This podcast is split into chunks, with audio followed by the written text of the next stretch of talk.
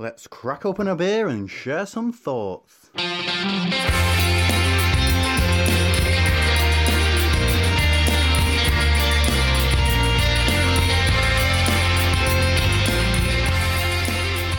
Welcome to Opinions, and we are once again on location.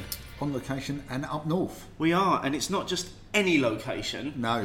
It's kind of a bit of a historic location that we're going to be on um, today, because we are with Marble Brewery, who yep. are an absolute stalwart of the northern brewing scene, are they not? Yep, and it's not just us two. It's it's not. We are joined by Joe, who's the head brewer at Marble. Welcome to the to the show, Joe. How are you today? Good, that's me. Hello. that, is, that is you. Joe's um, waving at the microphone. He is. We're, we're drinking beer, as as we should be on a beer yes. podcast. So what have we got, Joe? Because you poured this um, one for us. This is our, like, this is one of the first new beers out of the brewery we've just built. So this is the second beer we made. It's a sort of five percent lower bitterness than I guess you guys are used to from us. It's easy drinking pale.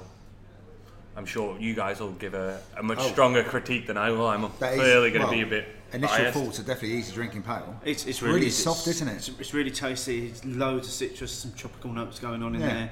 But yeah, soft finish. And this is a cask beer, isn't it? Yeah, so this is served on cask. We've done this in cask and keg. Okay, and this is the so this is the second trial from the the, the, the new brew house. Yeah, this, so this is the second beer we made in the new brew house. The trial numbers are, because we're super unorganised and I'm really good at communicating what I'm doing with everyone else, I changed the brew plan the day of the first brew. So the first beer out was actually the beer that I think is labelled Trials three.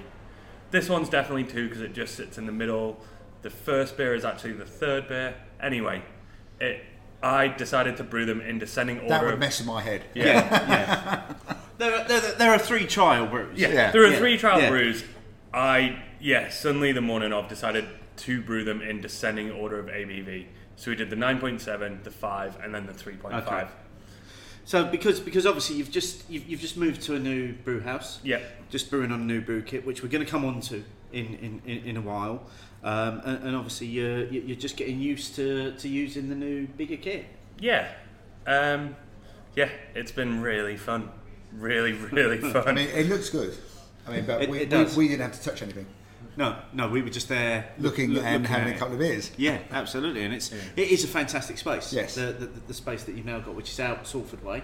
Yeah, um, so it's a little bit outside of Manchester city yeah. centre. What do you reckon, about twenty um, minutes on the tram? Well, yeah, we did about fifteen, twenty minutes on the tram, and then it's uh, probably a five, eight minute walk yeah. from from the tram. So you're looking at about half half an hour outside yeah. by yeah. public transport. Um, But a fantastic space and and growing a growing space as well. But we will we will Definitely come back come to that, that. Uh, a little bit later. Let's um let's get into some news for, first of all. Um, we've got no beer adventures this week because no. uh, for our eagle-eared listeners, uh, folks will work out that it's only been four days since we last recorded. Yes. Not even that, maybe three days, maybe three days since we last recorded. So we actually haven't done anything. No, well, both of us chose not to drink in between. Yeah. yeah. Um, so we're straight into the news. Uh, first up this week, we've got the news that um, Red Church Brewery, based in London, um, have changed hands. It's a bit of a weird one, this one, isn't it?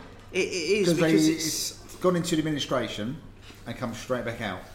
Yeah, and it's it's kind of another one of those rumours that wasn't very well kept. This one's been bubbling around for a while, quite some time actually. Y- yeah, in terms of what's happening with Red Church. So yeah, they did they did issue a, a, a press release which basically said, after a roller coaster of ups and downs and tough financial times, the Red Church Brewery Limited has unfortunately gone into administration. It's been purchased uh, from the administrator by new owners with a large investment plan. So there's an exciting future ahead for the brewery. Uh, our investment gives us scope for new beers, collaborations, a new website, social media content, and they'll be seeing a lot more at festivals and industry events from Red, Red Church. Um, a lot of the staff are being kept on. There's there's some real excitement about what's going to happen next.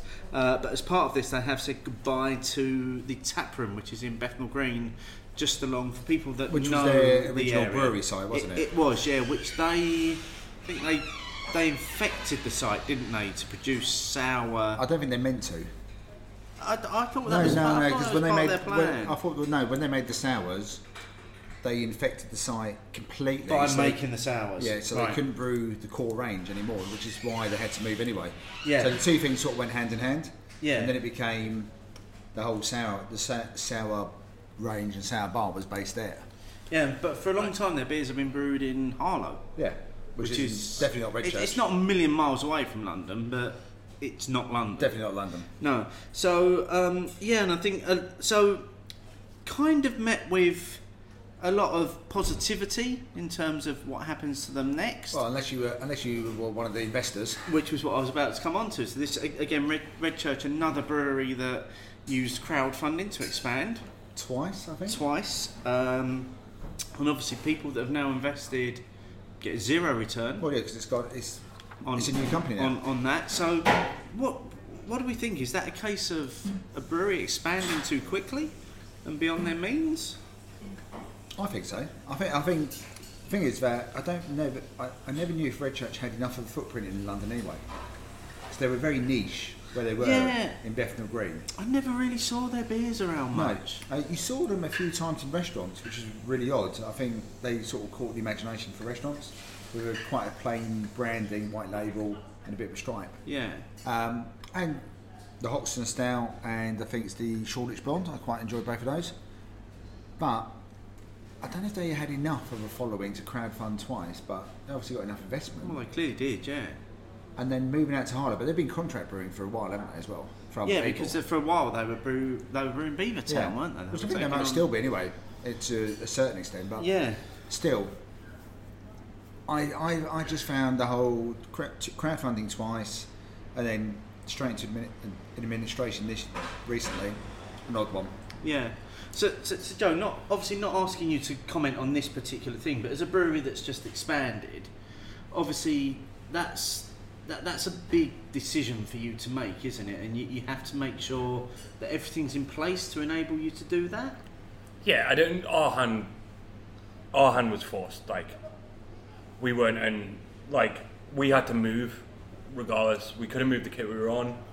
I didn't particularly want to. Part of me coming into Marble was to set up a new brewery, or not to just talk about myself. But I will a lot. Go ahead. Uh, we do all the time. That, that's why you're here. Yeah. Like, our expansion is probably the smallest brewery expansion you'll see in the U K, where our brew house went from twenty-one, twenty-two hectoliter, I can maybe maybe squeeze twenty-three, to a twenty-five hectoliter brew house. That's, you know, two hundred, three hundred litres isn't a great deal. On the For us to take that leap, we had to do it, so we took that leap. That, you know, there's no... We were going to do it. Would would we have done it with crowdfunding? No. And there's nothing wrong with crowdfunding, and it's really amazing. And there's a bunch of projects I support outside of beer through crowdfunding. But for us, it doesn't. It didn't sit well with us and what we could do and who we would attract. And yeah, we're a little bit insular, and it just wasn't something we really wanted to do. Fair play to Red Church at the time when they did it. Hey, you you attracted a bunch of small minority, small stake investment. That's fucking amazing that you can go and do that. Like, not just them, any brewery, insert brewery title, went and attracted yep. X amount of hundreds of thousands or millions of pounds. That's amazing. For for me and us, it's not. I don't think we'd be very good at that. And I'd also. If everything went wrong for us tomorrow, which, touch wood, it won't, if we really fuck up, dude, I owe the bank a shit ton of money. The bank's not going to hurt. I'd rather that than owe a hundred, a thousand, ten thousand people something else. I I personally wouldn't feel okay with that. So I, you'd rather owe it to an institution rather than a group of individuals, is what yeah. you're saying? And, like, if I go break, if I go broke, it's not going to bust the bank, is it?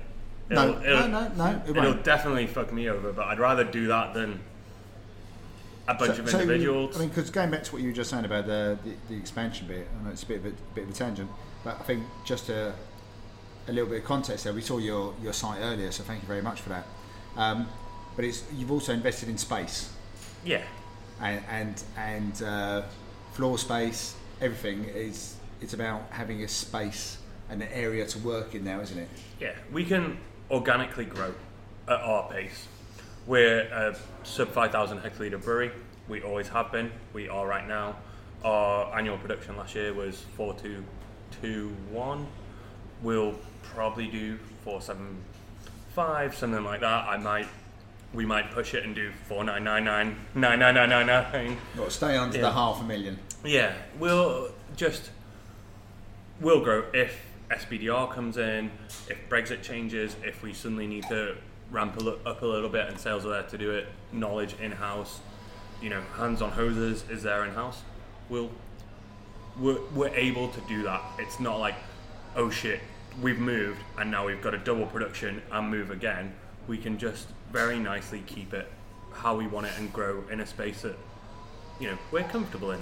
So, so, so quite simply, the whole thing about doing the crowdfunding with individual investors just wasn't something for Marble. Yeah, I just I like I think the idea and the way of doing it is amazing. It just we're not comfortable with it. For no. us, yeah. I don't think we can do it as well as other people do. We definitely wouldn't do it the way Red Church have done it, the way a lot of newer, younger breweries are doing it. It's, yeah, it's just not okay for us. That doesn't mean it's bad. But that's an interesting point because I don't think crowdfunding suits everyone either. No, no, I, I, I don't think it does. But also, that, that raises another question for me in terms of, particularly, this this is Red Church aren't the first. We recently saw Bottle Shop as well, yeah. and Beer Boutique had also crowdfunded yeah. pr- prior to them. Oh, we've had the business going there's, under. There's been a little period where, unfortunately, a few uh, companies and breweries have gone and they were crowdfund. They had crowdfunded. Yeah. So it, for me, it raises the question of, and this is almost probably a different show. Is there too much crowdfunding in beer? Now, are there, is, is, is, is there too many people asking for money? I disagree and say no. Okay. Are there too many? Are there too many gamblers in the stock market? See, I would say, I, I, I, in between both of those things, I think if people want to invest, they'll invest in something, and especially if you don't mind doing tens and twenties, and I'm talking ten and twenty pounds, or with extra zeros on yeah, top. Yeah. Um, but. I think always what a small investor is wanting is that being part of that company. When you're doing a big investment, it's a, it is a gamble, it's a cash thing. Yeah. It's about return. There's my equity, I want a return on that. Whereas if you're doing a small investment, it's like, I want to be part of something. And if you were feeling part of something and then suddenly it goes, then I think you might feel a little bit cheated about it. I totally agree. I also don't think anyone signed up to any crowdfunding or any investment without reading that one little line that says capital may be at risk. Yeah. For every project I've ever invested in, I've very much tackled it the way I've tackled putting money on the line at a roulette table, money on the line, on the, horses. on the dogs or yeah. the horses. I am not giving this money because I see an R O I. I'm giving this money because I'm paying to have a fun time. Yeah. Yeah. And with like, I've done crowdfunding on video games, not necessarily brewery, but video games, art pieces. I don't expect to own a share of that piece at the end of it necessarily. I, when I look at crowdfunding for me doing it, I'm, here's my twenty bucks, go make the thing you want to make. I'm giving it to you to go and make something. Yeah. I don't need that at the end of it, but that is very much me and yeah. not, I don't. But you want the fun yeah. bit as well. And that's what yeah. I'm saying. So that's the thing. If you're a small investor, like, going back to the Camden days, the whole thing was about event evenings, meet the brewer, special releases, and within you know six to twelve months, sold up. Everyone made return. So cash-wise, everyone actually made a really good return on that. But that's not what a lot of people have signed up for. No, they've, they've signed up for a much bigger package. Yeah, and, Go, and, and, and they've lost all of that. Yeah. Go buy a community pub.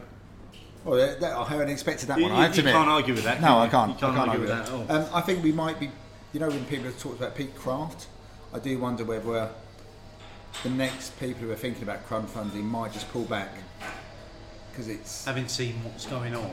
Because people are going to be a bit more reticent, maybe, about investing. Yeah, I think I think they're going to, they're going to have to have, or, or if they are going to put an investment option up there, it's going to have to be something that's going to be very different from anything that's been seen before. I was just saying really obvious, like I said, I've invested in uh, Hammerton and Beer Merchants purely because they said double your money at the tap. I mean, that's a great one, isn't yeah. it? Yeah. As long as they stay open long enough for me to spend my money at yeah. the tap, it's, I can't get that investment pretty much anywhere else. How available is the tap to you?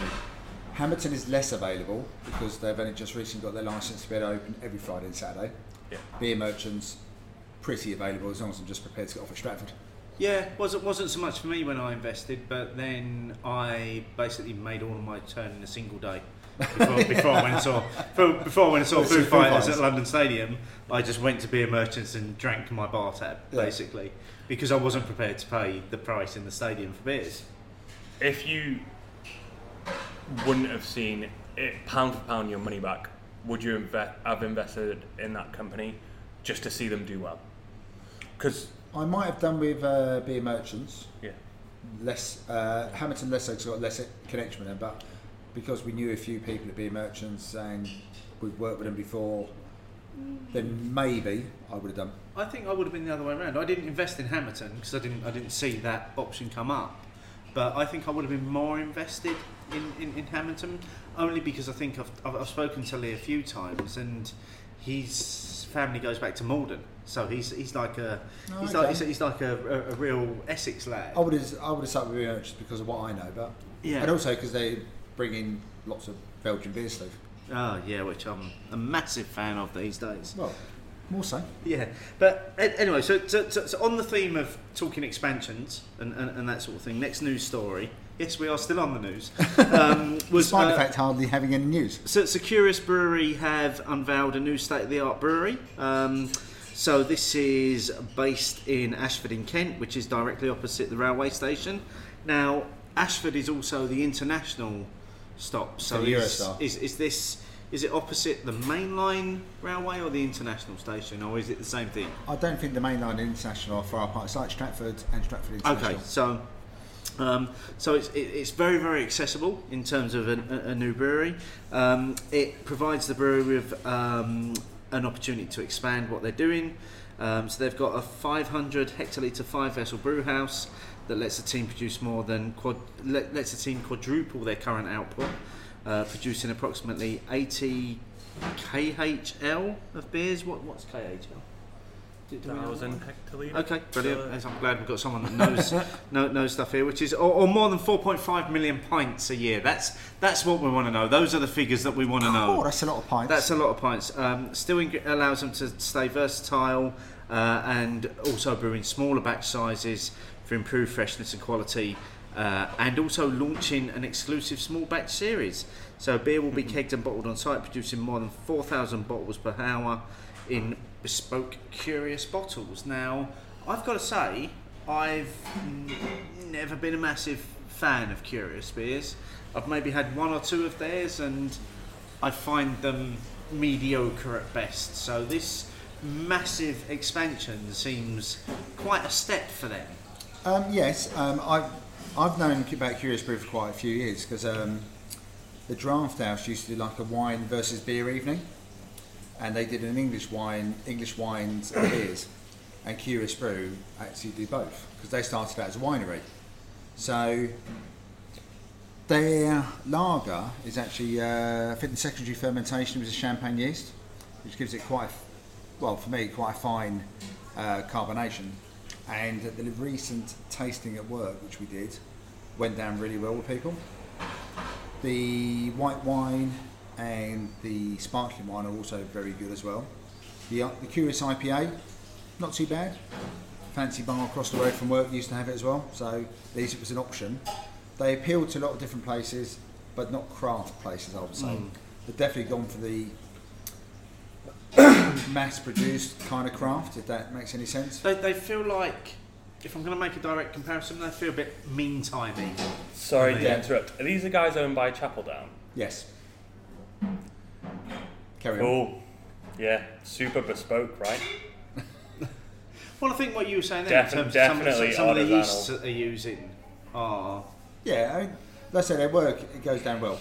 Um, and also, like I say, there are a few bars nearby. I think it will appeal to a lot of people, that expansion. I just, it's a massive I just, I just can't though. see where that expansion is going to go, though. That that's the thing. If, also, where, I don't know where the money's coming from. If they don't, if they don't really see the craft market as as as as their main point of sale, where are they going with this? Uh, are we going to see them going into more supermarkets? Is is that what we're going to see? I'm not sure I've seen them in supermarkets, actually. Well, maybe that maybe that's where we're no, about to see. Maybe it's the next thing. And the last news story, and this is one that I'm sure is going to spark some debate Ooh, here. spark. It, pun intended. Uh, so, so Five Points uh, recently put out a tweet uh, about a beer of theirs, which they poured in two different ways. Yes. So, so one was through a sparkler, uh, uh, and one wasn't. Now, they did make a little bit of an error in the original tweet, which they corrected. Um, but they basically said that a sparkler is a nozzle attached to the end of a handball. It's a bit like a shower head. It adds C O two to the beer, so it's frothier, softer tasting, with a better head. I can, and we can see Joe squirming. No, no, no. As, Joe, as, as, no, as we no, say, I, I would actually say that Joe's limbering up.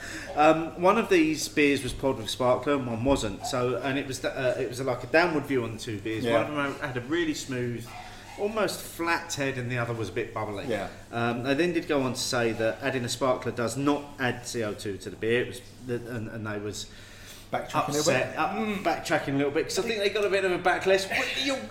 Just hang on a minute, Joe. We'll let in, we'll let you come in. Um, but they they did go on to say it does make for the best tasting pint of Five Points Best, which is their new best bitter. Yeah. That, that they've produced. Which I would say is. They've definitely gone for like a Midland Northern style of yeah. pizza. Uh, we're on board Team Sparkler for Five Points Best. Feel free to test us on that statement at the Pembury Tavern. Uh, regardless of that, so many of you have commented, got involved, shared your opinions, and generally generated so much conversation around cask, ale, and sparklers. It's great to see and hear. Cask is not dead, not today, over and out. Joe, what are your thoughts on this? They're not wrong. They are definitely not wrong. They are also not right. We're, this is going to be a bit bit call and response, bit answer. What what does a sparkler uh, creamer? What what does it actually do? It aerates the beer. What what is air made of?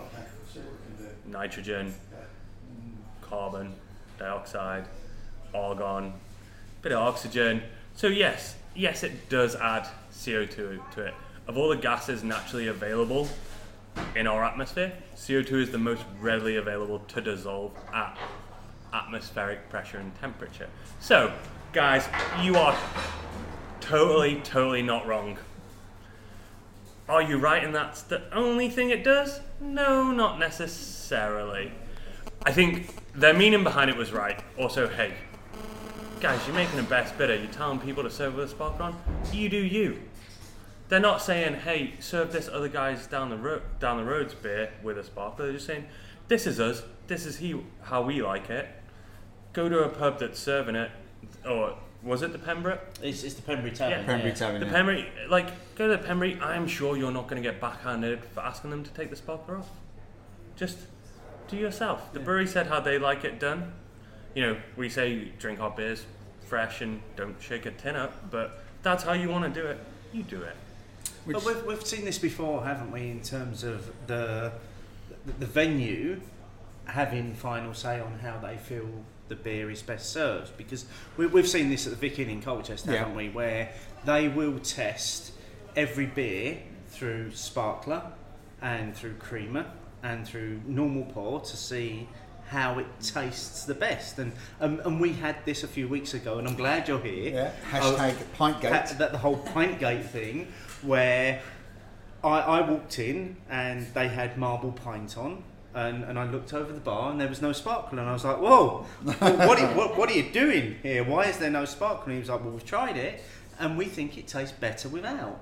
And I was like, no, no, no, no, no, no, no, you need to put the sparkler on. He was like, okay. And, and this was this was Rich, so he was like, okay, I'll pour you two halves, and you can have one with the sparkler and one without. Did he charge you for either half? No, he didn't. Well, it wasn't. It wasn't a full half. It was a taster. So yeah. he poured me a taster, and he's like, and you can tell me which one actually tastes better, not feels or looks better. Which one tastes better? And I'm sorry, but the one without the sparkler had a lot more bitterness to it, and there was a, a lot more flavour to it. But I've been a little bit conditioned to enjoy pint through a sparkler. We'll, um, we'll take this moment to welcome Jan, the director of Marble, to the table. Hello, Jan. Hi, Jan. Hiya. The sparkler thing. What what happens in the privacy of your pub with your bartender and your pint glass is entirely up to you. That is not for me to say, nor judge, nor comment on. And it is, that's a very special relationship. You, the glass, the hand pull, the bartender. Enjoy it how you will. I think that's that's the key point. Yeah, but would you ever do that? Firstly, in your pubs, would you serve it without? It's sparklers are on. It's the north. If you want it taken off, no, no one is going to look at you funnily. No one is going to make you feel bad no, for making it. I'd be more than happy. Sorry, I'll interrupt this. If somebody asked for a sparkler to be taken off, I'd be happy that staff took it off. Yeah. That's a very yeah. It's. I, we might have a joke and a laugh because it's a north-south thing.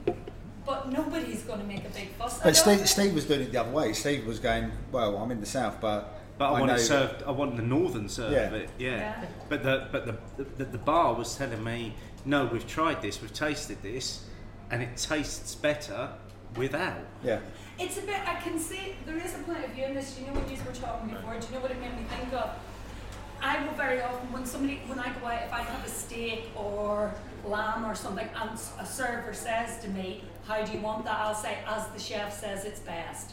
So I'll trust the chef's judgment, but not everybody would do that. And there might be a time I'm in a particular mood and I'm like, no, I want it like this. I think this, I don't see why you can't enjoy a pint both ways. You can have it creamy and fuller, fuller mouthfeel with the sparkler, or you can have the bitterness and the mass flavour coming through. If the product works, works both ways, it works both ways. Which but I think isn't that it's go very on. Good because. Say being a uh, landlord, no. I think really only works properly with a sparkler no. because that's when it's at its best. So when it's conditioned, poured at the right time with a sparkler, then that's when it's at its best. Not every beer does that. No, but not every beer is landlord. That's true. Exactly, but not every beer is as hard.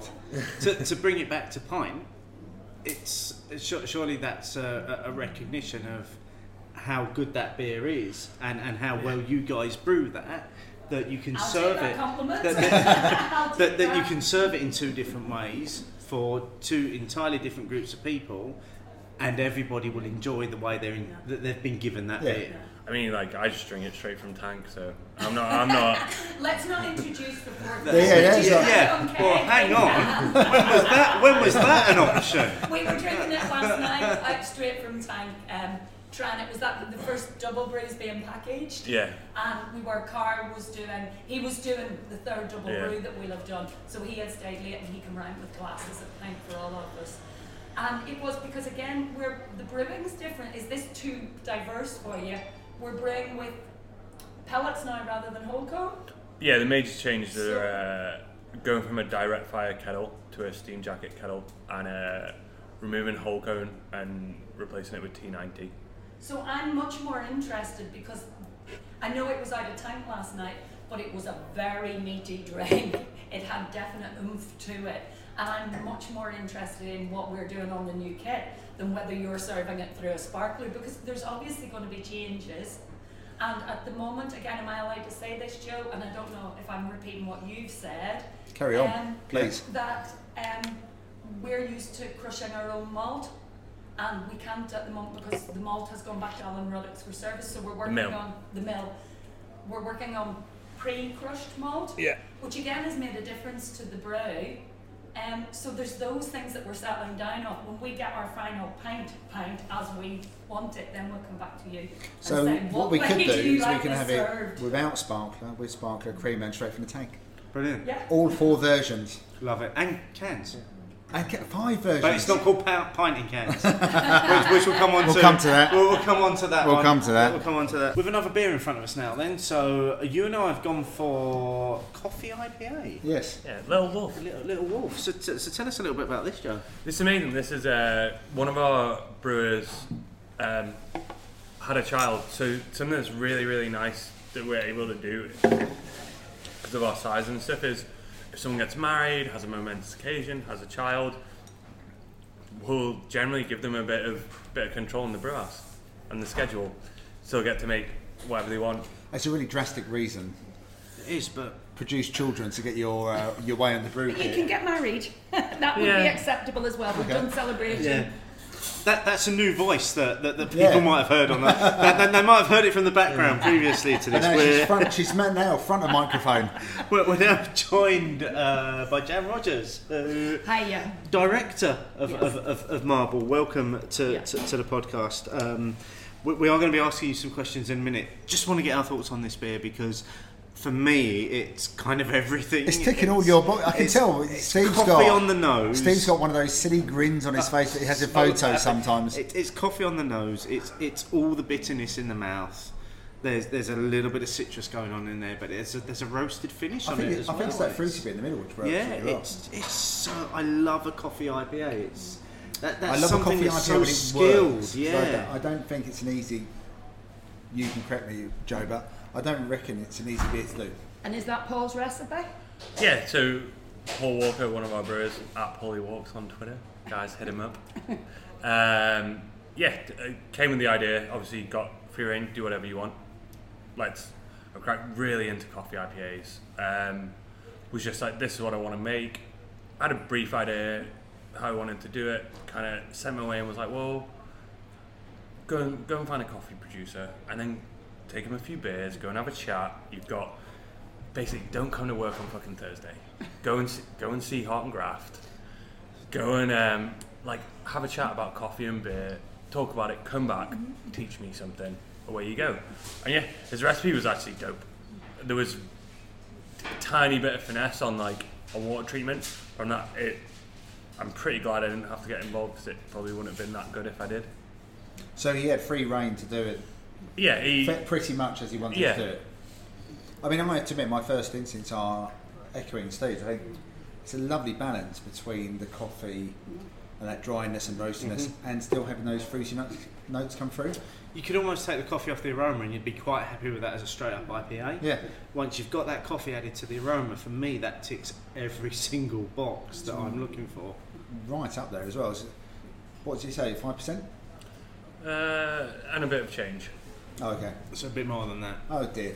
Never mind. I will. Okay. Carry on with the show. six point three Yep. Oh, whoops. only, only, only one point three out. Yeah, yeah. A slightly bigger beer. So, um, Jan, let's let's talk about the history of Marble. Seeing as you're, you're here, because you, this is this is your thing, isn't it? You've been here since the start. Um, started in nineteen ninety-seven. Yeah, I've been involved with the Marble Arch Pub since nineteen ninety.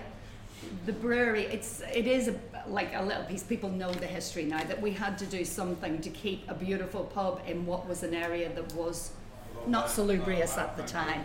It was recession time and things as well. So the brewery was put in as a way of maintaining the Marble Arch, if you like. And the brewery was put into the, the, the into pub the originally, Marble wasn't Arch, it? Yes, yeah. And it was Brendan Dobbin, who I'm sure you know about. And it was second-hand kit when we got it, and Blackjack are still brewing right. on it all those years later. So that's later. A third-hand kit, they're, yeah, they're, they're, yeah. and it's still yeah. going strong. Still going strong. Yeah. That's that's that's quite amazing. So that was that it? was your, I your way of keeping the pub going. Yeah, it, it, it was. And it's quite, it's the, the quite, joke a brave, it, quite a brave move, though. The joke is, it was an it's an old-school area. The joke was they knew that I hated karaoke with a passion. And Vance and Mark approached me and said, look, we need to do something here. You have two choices, Jan. It's karaoke nights at the Marble Arch, or we're going to put a small cast brewery in. For us, it wasn't too it wasn't too big a leap of faith because you had Phoenix and you had West Coast around and about, and we bought from both. We bought beer from Brenton, we bought beer from Tony Allen.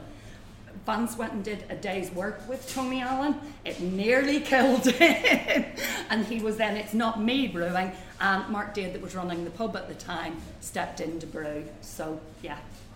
I'm um, quite happy you didn't go for the karaoke. No. Yeah, yeah, well, yeah. I have to admit. And the rest is history. I was never a fan. No. So, so, so this was a fairly small kit, what you had there. Four and, and a half barrel. Yeah, and it was... People could see it as well, so you had it behind yeah. glass glass well, you windows. Had the brew house upstairs behind a couple of glass windows, and, and it went downstairs. The, All in, your in, in vessels were downstairs. So, so what were the um, what were the original beers that you were brewing back then? Oh. So, so what what beers did Marble start with? Oh, we did. Oh, now you're asking questions. Right, I, I wish we were, I could read it off the wall in the Marble Arch where I have all the old pump clips. We did McKenna's Porter, we did Totally Marble, it was our five percent. We did a Gould Street Bitter that would have been, your, so you'd have had five percent like Lagonda. Mm-hmm. You'd have had chocolate marble and ginger were there from the start.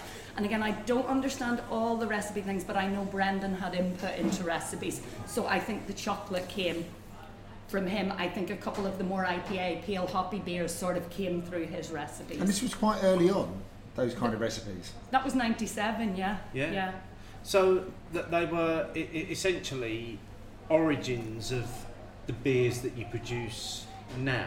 I think the beer so is... in, in maybe a different name and, and format, but it was it, it was where what you're doing now started. Well, it was that, it was more, like Brendan, the stories about him are lovely. The first, people will argue about this left, right and centre, but Brendan Dobbin in Manchester Airport being stopped because he was bringing American hops in on the plane. And he had that interest in that American style hoppy flavour, even back then. Um, what else do I think about it? Yeah, things like ginger and stuff. I think tastes have changed dramatically, but there's a base beer level at your three point nine, at your five percent, that we're saying, I suppose for us, is fairly clean, but lots and lots of flavour. Very, very different from the much softer lack of bitterness you're getting in beers now. That's very new to me. So things have changed, styles have definitely changed over the years, but there is a core thing under running that about cask beer. But I would say even in the nineties, that flavour was on its way out for a lot of beers. We oh, had, I think we were in a different world where we were saying, yeah. no, we're bringing flavour into yeah, this. It was very much about generic, yeah. about brands, branded pubs, homogenous. Themes. Yeah. yeah, it was all about themes and homogenous and being able to identify. Yeah. And that's more what it's about. Well, our identity... That's never going to do the marble, is it? No, that's about everything opposite of the marble, but still, it's still quite brave. I mean, you, you went from saying about, okay, karaoke's not the way forward, yeah.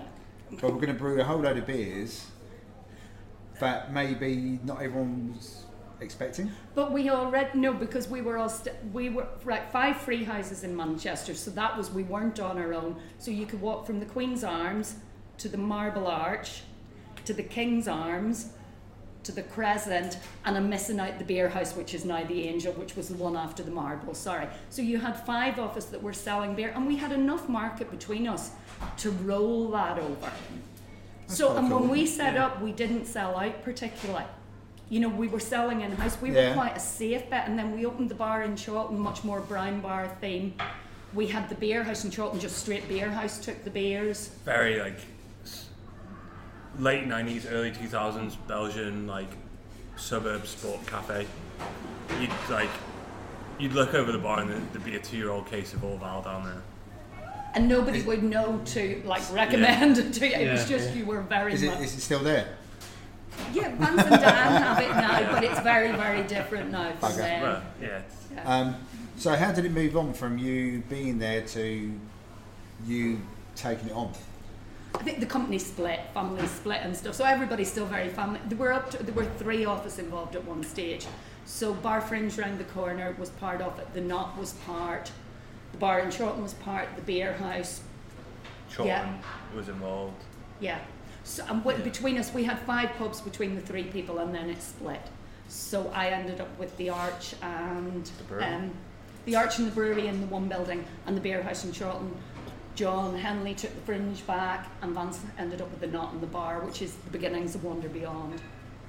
Oh, so really? you've Joe, you've Joe in yeah. here with Marble, and the other one Dan. In the other two pubs with Wander Beyond, so. Brilliant. What a great story. Yeah. It's like a fantastic origin story. It is a brilliant origin story, isn't, isn't it? it? Yeah. So, you stayed brewing in the Marble Arch until two thousand nine. Yeah, about two thousand nine or whatever, we moved down to the Railway Arch down the road with a new Vincent Johnson kit that was built primarily for cask. Served us really, really well over time, but again, times have moved on. So we've done a good nearly ten years there, eight, nine years there. Um, yeah, people, you get two styles of railway arches. We got the one that wasn't very well done up. So not to say there difficult. weren't breweries and railway arches at that time, but there weren't fucking breweries and railway arches at that time. No, it was a lot less in two thousand nine. Yeah. yeah. yeah. It, it's been a difficult... We had... So I hadn't realised there's a lot of stuff I know now, a lot of stuff I commended you with. Like, we got two units in a backyard, but to get from one unit into the backyard and into the second unit, they had to take the forklift tr- truck down and round. There was a lot of bad planning stuff done. The brewery was built to take about half of what we were eventually taking and producing. You know, it was... Um, it just became... totally overstaffed, overstocked, not able to do its job anymore. And then they're redeveloping the area as well. So we had basically, it wasn't going to be fit for purpose, yeah. even if we could have made the building fit for purpose. So, so, so, so it did you for a while? In, yeah, it did. Yeah. And that trade has steadily built. They would be yeah. producing double what they started off producing and in there. We, we were saying this earlier because Marble is a very, very well-known brand. And... you know, across the U K, yeah. but we were surprised in terms of it's it's not that big. We're under well, five thousand head. Yeah, yeah, and it's yeah. it's like how how do you get to to, to being that well known and recognised and, and, and, and admired as well? Linger, yeah. just just, just linger, yeah. linger. Yeah. Just don't go away. Yeah. Um, but you know, just not just turnover, but also in the last few years, well, last five years, there's been a lot of different Marble beers coming out. Yeah. Oh, the, the the range of things that you do now is, is, is unbelievable. Small scale is good to play, and also like J K came in and played and updated. Joe's come in and is playing and updating. Hey, Holgate did it when he came Matt in. Matt well. came in. Yeah. Matt, no, Matt came in. Was the actually. first to come in. Like, okay, let me do this one. So we've been through it, says, and I know there was a thing. Does the business make the brewery, or does the head brewer make the brewery? So there's a little bit of stuff in here that was questioned with, I'm not a brewer, I'm not production, I don't pretend to know anything about it. And I know people have been a bit wary. We've settled down, we know what we're doing. Um, where was I going on this? It's been nice to see people with different attitudes to beer, different things they want to brew. Matt Holgate was phenomenal. Matt came from a big production background. So, um, and came from Taddington, came from A B. He knew how to make money out of making beer. He knew about process.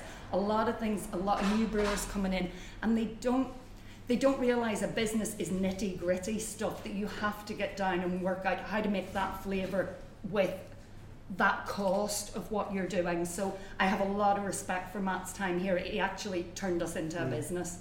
Well, this this this is what this is one of the questions that yeah. that, that, that was asked, because w- without beating around the bush, Marble have been a bit of a proving ground for brewers. Yeah, you, you've seen a lot of people come through yeah. th- through your system, and I'm, I'm just going to list off the names of breweries that people have, have, yeah. have gone on to from Marble. So we've got Blackjack, Buxton, Cloudwater, Dan's Brewery, who are now Wander Beyond, yeah. as you said, Legitimate, Magic Rock, and Thornbridge. Yeah. I mean, those are some of I'm the biggest. Sure Colin now? Salt House? Salt. Yeah, yeah. Col- Col- well, Colin went to Northern yeah, Monk and yeah. then and then. Well, Colin to, went to, to Buxton. To, to, Colin replaced yeah. me at Buxton and, and then went to Northern Monk. And, and it's just anyway, like yeah. that that list of breweries. Yeah. And I'm not sure that's exhaustive, but that's just like. But no, that's, that's a that's, that's, a, that's a snapshot. snapshot. So, so so one one of our listeners, Simon Clark at Simon Carbon, said, "Is it frustrating when head brewers move on, as a lot of big names in brewery have all been at Marble, or is it more of a sense of satisfaction having had such a great brewing talent spend time learning their craft at Marble?" So I how, think how it's do you the see latter. It? it? It's definitely the latter. That it's good to have people. We're small. I don't know what, I'll step aside at some stage and Joe will take over and Joe will have expansion plans. For me, the five thousand hectolitres is a cut-off point. I don't like big, I'm the opposite of what's happening in the industry at the moment. I'm comfortable at the five thousand. We've only gone up two and a half barrels, fifteen hec. Uh, two hec. Two hec, we've gone up in size. It's the diff, a different style of brewery plant now. It's not a major expansion, this. So for me, it's seeing people go on to do things they'd never be able to do at Marble. We're not, we've not got enough lungs to jump up, if you like. Yeah. Yeah? Does yeah. that make I, sense? I, I, I, I get I that. It's, it's perfect. For me, I'd liken it to football, mm. where uh, a championship team, mm. not necessarily always a feeder club, but where they have a really good, say, academy, or they're always happy to bring through players, and then they will move on. Mm. So I would say, yeah, I think it's a massive compliment yeah. to what Marble have done over the years. It's West Ham. Just, well, just... We're I, I didn't, what does not, that mean? Do not. I, did, I just said Sorry, Feyenoord or Southampton, but yeah. You, yeah. Brought in, you brought in West Ham into that conversation. We'll edit that bit out, Steve. Like, I, we're very, very happy at what what we are and what we do. Hey, if you can come here for two years and learn and then go do something amazing, fucking credit to you. Go do it. But also, those people have also brought something, like yeah. Jan was yeah. saying, they brought yeah. they brought something in. So different uh, ways of working. Uh, J K brought in, uh, was it the um, like the rock style type of beers? Like yeah, yeah. Metal yeah. And did barrel aged, and he yeah. played with old ales. He did the Gales old ale, not necessarily Joe's thing, but J K's thing definitely. We've got those beers are still being drunk. They're beers for age and being enjoyed. You know, there's that so finesse still, style. And still know and that, that, that yeah. his approach has, has stuck a little bit with the brewery. So yeah. if, every time someone comes in, they must leave a little bit of themselves well, behind. Been, Mark Dear opened it for us. Mark gave up when we went organic, more or less. And I think he had he had a lot of children, lived above the Marble Arch, time to move on, opened his own business, did wholesale, did Boggart Brewery. James came in and did twelve years with us. Now, it nearly killed all of them being organic. And again, that thing talking about flavour and stuff, if I take that back in history, organic stuff was brilliant, but one, we were cut out of the market because the big boys got in and bought everything up, and two, the brewers found it difficult to get the quality of beer they wanted with organic hops. So, so, so just to bring, so Marble is an organic or, organic brewery. It's was. not. It was. It was. It was around two thousand. We did it. We changed and were for a couple of years, but they couldn't make the quality of beer, and also we found it harder and harder to get the hops. So we. We took it back. We're still vegetarian mostly. You're, you're, you're vegan friendly? We're, We're vegan friendly, but there's lactose in some of the beers now, yeah. so that's what we But you clearly label those ones yeah. that have... Well, it's... Ev- so everything is vegan unless it's like milk sugar. So it, or like, the bottle of port for the Christmas port style. Yeah, there's no like, there's no isinglass, there's no gelatin, there's no P V P P. Okay. We had a question about...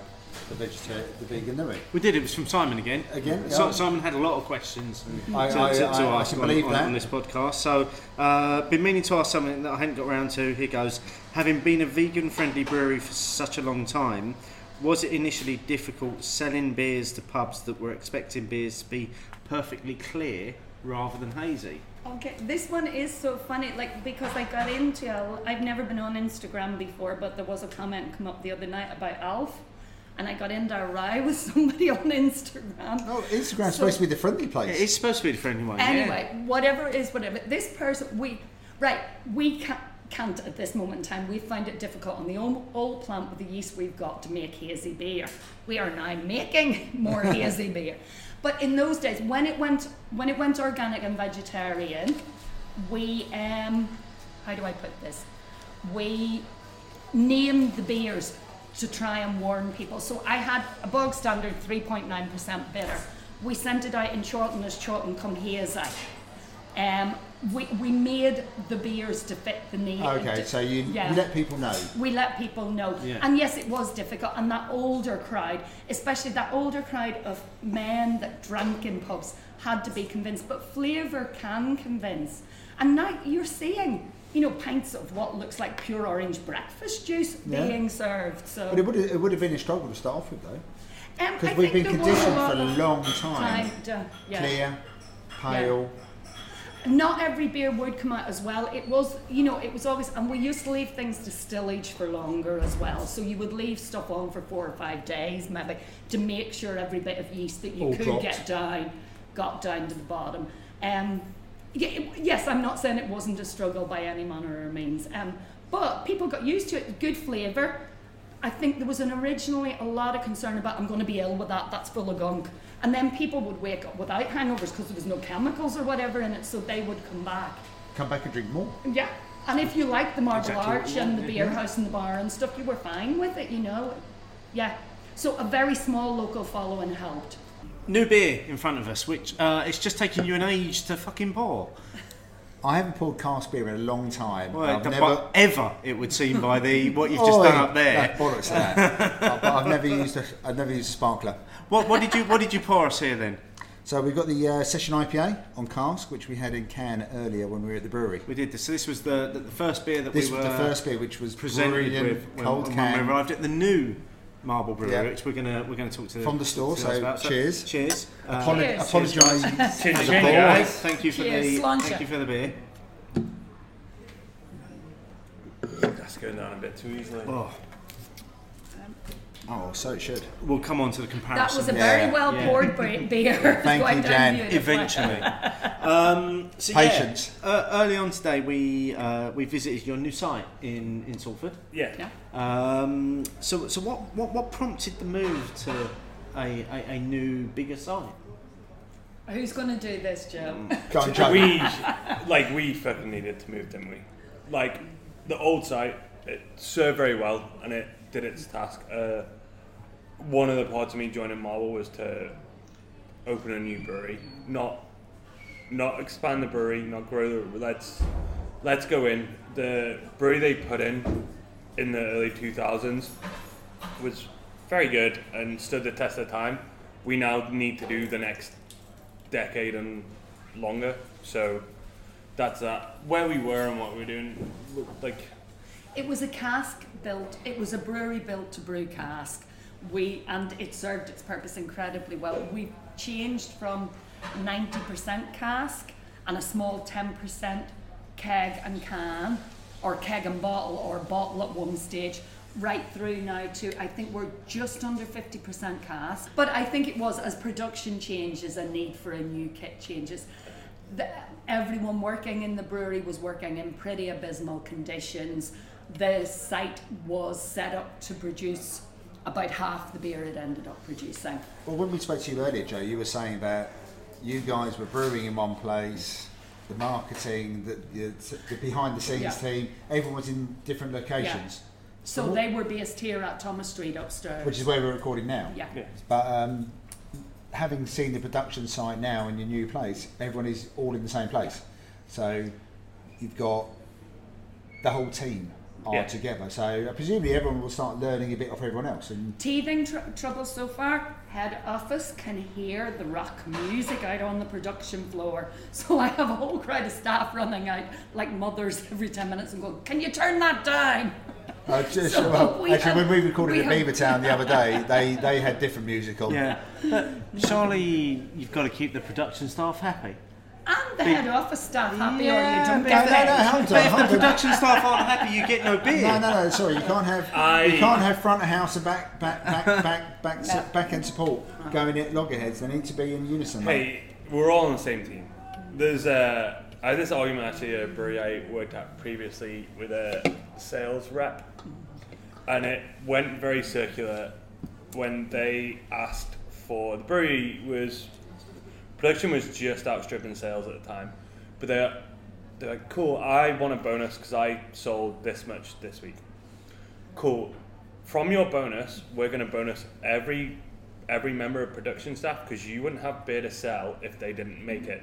So actually, when we figured out person by person on percentage, the bonus you've asked for, you actually personally owe production staff so uh, about ninety-five percent of your paycheck."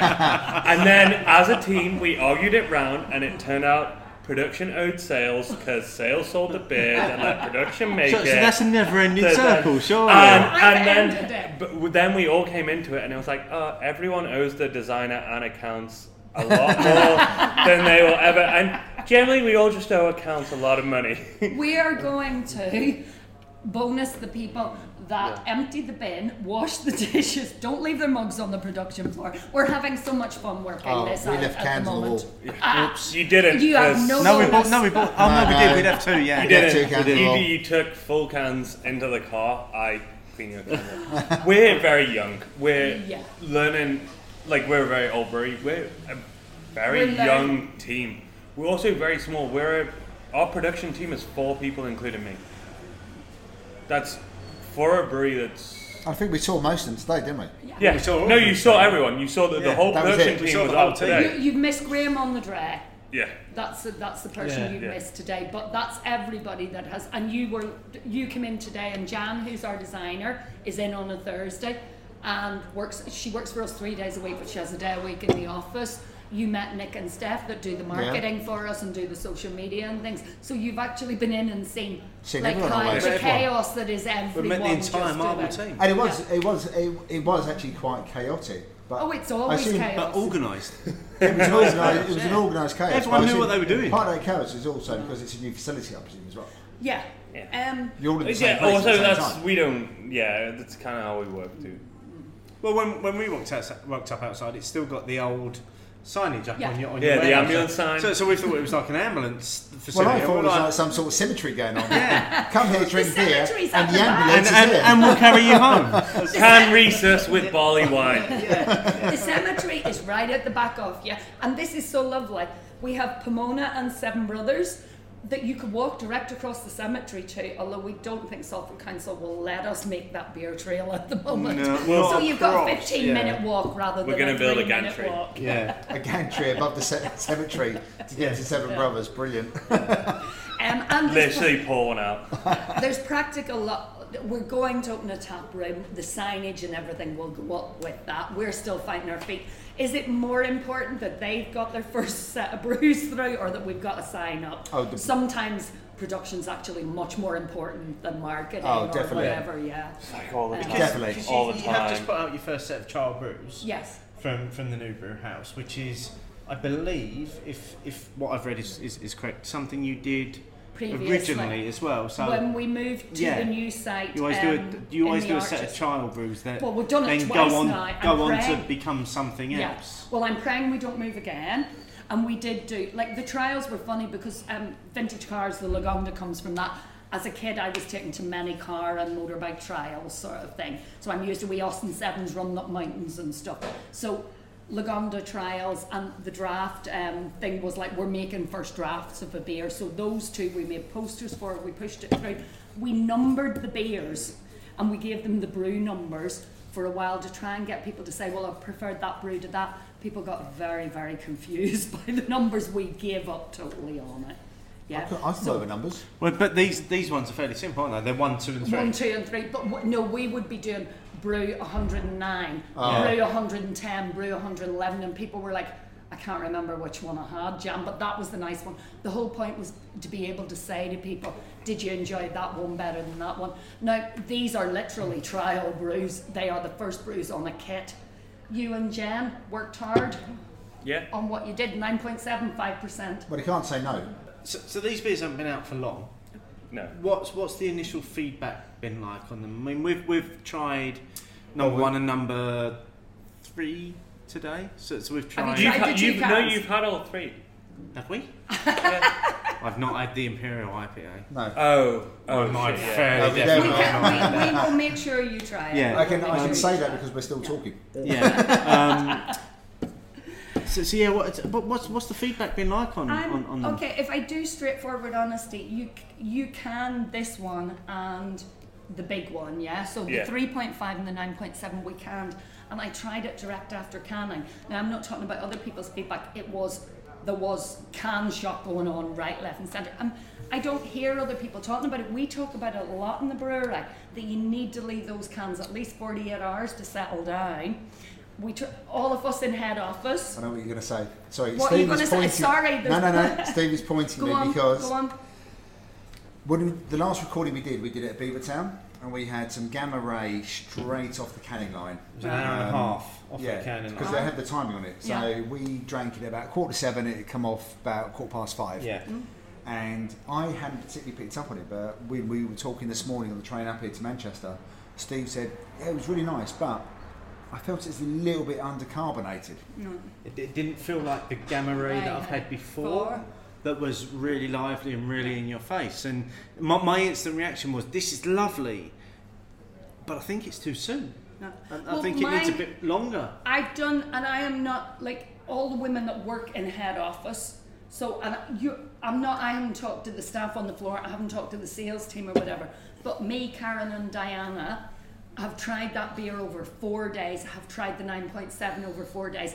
And everyone... Tough job. Tough so job there. So hard, my job. and, and our thing is those beers have calmed down over the four days into something that's melding now. So I think, so I'm, point, I'm, I think sometimes you can have something too fresh. Yeah, yeah. I mean, don't get me wrong. The, the flavour and aroma of Gamma Ray was all there. Um, I didn't really pick up on it, but you, Steve, prefer a yeah. bit more of a zingy. I, I, I like a bit of spikiness on the tongue, yeah. Um, so you picked up on that. So yeah, I'd never really thought about it. So it's quite interesting. About but I'm the the nine point seven settling into the shock was very ins- the shock was insane. It was so that's um, like these are you know I wouldn't presume Karen or anybody would be into that, but to see them every day going, it's getting there, it's getting there, it's getting there. It it was, so when you were saying we'll that, the first impressions of the beer, those two coming off Canada was like, we got work to do. By the fourth day, I was like, yes, Joe, so less about, I should have trusted right, you. Right, so less about work to do, Joe, than it's just when it's it ready. Time. There was yeah. a, like, yeah. first cans off the line, it was like, guys, have faith. Have faith. Yeah. Just it will come good. good. Yeah, it's, just, yeah. it's a big beer. Do yeah. you do you get what's going on? And I'm like, when it comes to fusel and higher alcohols, which is definitely the straight off the line problem with that beer, I'm a massive fucking wimp. Massive wimp. I like I can drink bourbon and rye. I like the odd Irish whiskey. I can't drink Scotch. Like I don't do well with big higher alcohols. Knocking a nine point seven off. Yeah, it was first brew. It could have day more on the yeast. Would have like it could have done more. Come off the can, I was like, look, just just try it. It's not there yet. Don't forget it's a baby. The can shot thing was like, the high alcohols, they'll come back in. It'll come back in. Yeah. Do you think there's a good beer here? Cool. Day two. Yeah. I'm starting to get a bit nervous. Where are you? But uh, but I know well, I know what I've done. After day one feedback, yes. We yeah. did, we didn't predict. I was wandering around saying, all I can yeah. smell is diesel. Well, by but it's, it's coming. That, that was a Jeep. It's coming round. Yeah. It's not a Jeep, it's a Land Rover. uh, yes, I dare you. Family Land Rover. It's, yeah, that Land Rover's been through like four generations before me. Uh, and no. it, that's another story. But, but so, yeah. So what made you decide? So an Imperial I P A, you've done it in can, and then you've also got it in cask at the Marble Arch. There's a, a single little, cask. Yeah, yeah. So we've done a cast and split it into two pins to try it. Why no, not play? I, I totally agree, but it's not a style most people, most brewers would put into a cask. You wouldn't associate that with a cask, no. You'd associate but that you, with a ten percent beer. Imperial stout you'd put out in cask without thinking about oh, it. Come with, on. Without second yeah. thought. Yeah. And, and I so, would buy every single pint you had of it. Thank you very much. And over and wander off. You yeah. definitely need to fucking come at Christmas when we have our. We we, we are de- we are definitely we are, coming we are at Christmas. Coming at Christmas. Yeah, that's that's a thing that's actually happening. Yeah. It's not. Maybe it's about proving it can't be done, but we're small enough oh. to play with that. Yeah. Maybe it can be done. We did we did half garden, put it into cask, and it didn't work, and we dropped it. So we did a beer that, you know, we're working out as we go. This is primarily, and what we'll do is run a couple of casks off to try in the Arch, which is Cask Drinkers Paradise. If that doesn't work in there, there's no way we're going to continue okay, to so do it. As, yeah. And again, we spoke about this earlier, didn't we, Joe? So it's almost like the perfect proving ground, the Marble Arch, for yeah. you guys. Yeah. Not that yeah. not that you're, sorry, probably to No, proving ground is the right word. Yeah, yeah but yeah, you're not angry to me, yeah. but if it's not right, someone will tell you. And if, well, yeah, because you have faith in your customers, yeah. don't you? The Marble Arch is my place. I have Lagonda Phil. I have Mike, Mike that drinks pint. I have the people I go in, and if someone makes a comment anywhere to me, I'll go in and say, you try that for me. Will you tell me what, I, what I, that's I love that, that you've got customers named after your beers. In, in your mind. in, in your mind. No, no. Lagonda, Lagonda Phil's in. yeah. That's that's his name. Like, that's not in the pub. That's like you, you go to a birthday yeah. party at his house. His aunt is like, fucking Lagonda Phil didn't even fucking chip in for the shrimp cocktail. Love that shrimp cocktail. Yeah, yeah. Brilliant. Um, yeah. Well, no, and we'll know people. You know, our one right. If you want something, we cannot convince. We can't convince. Um, our posties. So the post office, big post office, one of the biggest sorting offices around and about, is. Um, And they come in after work, definitely, never during their breaks, never during their breaks, but they come in. We can't move them on to our beers. They are on Krumbacher. I have one house beer, and it is Krumbacher. Because these people, now again, the Marble plays, if we can get a couple of them drinking something over time, that's good. But I have a main field there. I'm not going to tell them. I trust those people. Does that make sense? Of course not. I yeah. trust there are, we're not just this like, we're not a craft pub, we're a pub pub. You should be able to talk to your customers. Yeah, and it's a yeah, perfect place I, to talk to your customers. Yeah. No, no, I just felt no, like I've gone down this. No, no, no, no, no there, are so, there, there are so many people right now that will be nodding along to what you've just said yeah. in terms yeah. of if, if if it's a great pub, yeah. you, you just want to drink in yeah. that pub and you just want to go yeah. back to something over and over again. Okay. that's your own personal yeah. house staple. Yeah. So I'm going to go to this beer every time I'm in that pub because I like the pub, I like the staff, I like the atmosphere, and I like that so beer. If I can't, the pub, essentially, it's your front room without a T V. Um, what I was going to add a little bit to that and just like, like we did, we tried to take, we took Kronbacher out and replaced it with Warsteiner, we replaced it with Veltins, so I don't even feel bad they won't drink Marble Pills, they wouldn't drink anything else except Kronbacher. So generally those are the beers I have when I go to watch German football in Germany. Mm. No. They're all German football beers. When we took Guinness out, at the same time we first tried to take Kronbacher out and we never put Guinness back in. People, the dark beer people came across to drink. They would drink chocolate, they would drink any dark beer we yeah. put on. So that was a weird one for me, that you would have thought Guinness and Kronbacher, you'd have been able to drop Kronbacher, not Guinness. But have you Don't not, know. Excuse me if I'm wrong here, but you've you've now dropped chocolate from your, yeah, your, your We have, because we've got, the stout has come in, the stout's come in. We're, we're, I'm not saying never say never, and I'm not saying there won't be chocolate and ginger combined together at some stage, because I know some people are fighting to get that done. Every time, it's very difficult if you're very small and you've been around for a long time mm. to not keep doing everything people want. You also, so, you can't fucking release a beer called chocolate in today's market that has yeah. no chocolate in it. We had chocolate malt, that was it. So okay. we never, we had, oh, so there was, we there, had, there, were, there, there was no fucking no chocolate in chocolate. So, so people were ch- expecting a chocolate flavour, and and I they suppose. were get, they were self-tasting. Yeah. But Could cho- you? Well, I suppose after pint. yeah. Like we're using it as a pump clip, a five point five percent beer called Chocolate Marble, and I give you basically a low bitter porter with no lactose in it. The market's so changed. Gonna, yeah, yeah, yeah, I can, can completely understand what that you're saying. That shit doesn't fucking yeah. fly. So, so, so what's your replacement for that now? Uh, We've got we put the stout out. Yeah. And yeah. um, we give you the big we give you big decadence every year. We've also given there's been some of the That's dark not, beers. Sorry, that sorry, decadence is not a replacement for five point five percent beer. Well, the market's changed. and, and only once a year. What's that all about? We have annual. Decadence is not a replacement. I was only doing it once every ten years to start with. um, I don't. We haven't particularly discussed what way forward with this Ooh, and with ginger. And we kind of fucked up a bit because last year we made like Stout twenty eighteen, and then people kept buying it. And we ordered too many pump clips, so we've kept producing it. So we're still yeah. producing Stout eighteen. So like, okay. we brewed it on Monday, and it's Stout twenty eighteen, and it's like oh. Oh yeah, but, but the recipe is twenty eighteen. Yeah. yeah, there you go. Yeah, so you're fine. So we yeah. think we'll stick with that stout. We think if there is, th- so yeah, this would every be cask of stout comes with a Tipex to adjust the. I'm, I'm, to change, yeah. I'm good with timelines. It's fine. Yeah, yeah, we're really we. You, you know when you say we sound chaotic, we are chaotic. So yeah. I'm getting that. Do other businesses not work like this? Harry, no.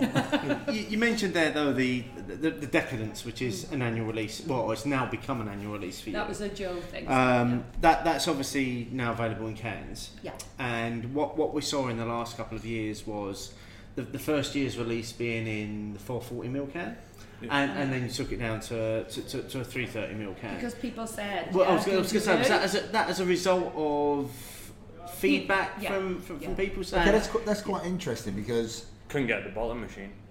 But it's been quite interesting because there's been a lot of feedback, especially in the last year or so, where obviously we, you know, the session I P A is in a five hundred can, three and a half percent. We had that earlier. It was cold. It was crisp. ten exactly minutes. What I wanted. Brilliant. Yeah. But this, in a four forty is this or leading into a question? It's, it's, it's heading there. It's yeah. It, yeah, shall, yeah. Shall we get into this question? No, we'll get there eventually. What What is it about? Sorry. So there are a lot of breweries that do put the big beers in the four forty or five hundred cans. Yeah. It doesn't immediately scream sharing when it's a can. No. But last year, you obviously took the decision off the back of people's reflection and feedback yeah. to, to, to bring it down. So we've still, like, we've five hundred for quite some big, like we did Full Guard. The only four forties we've ever done were the barley wine. Um, seventeen.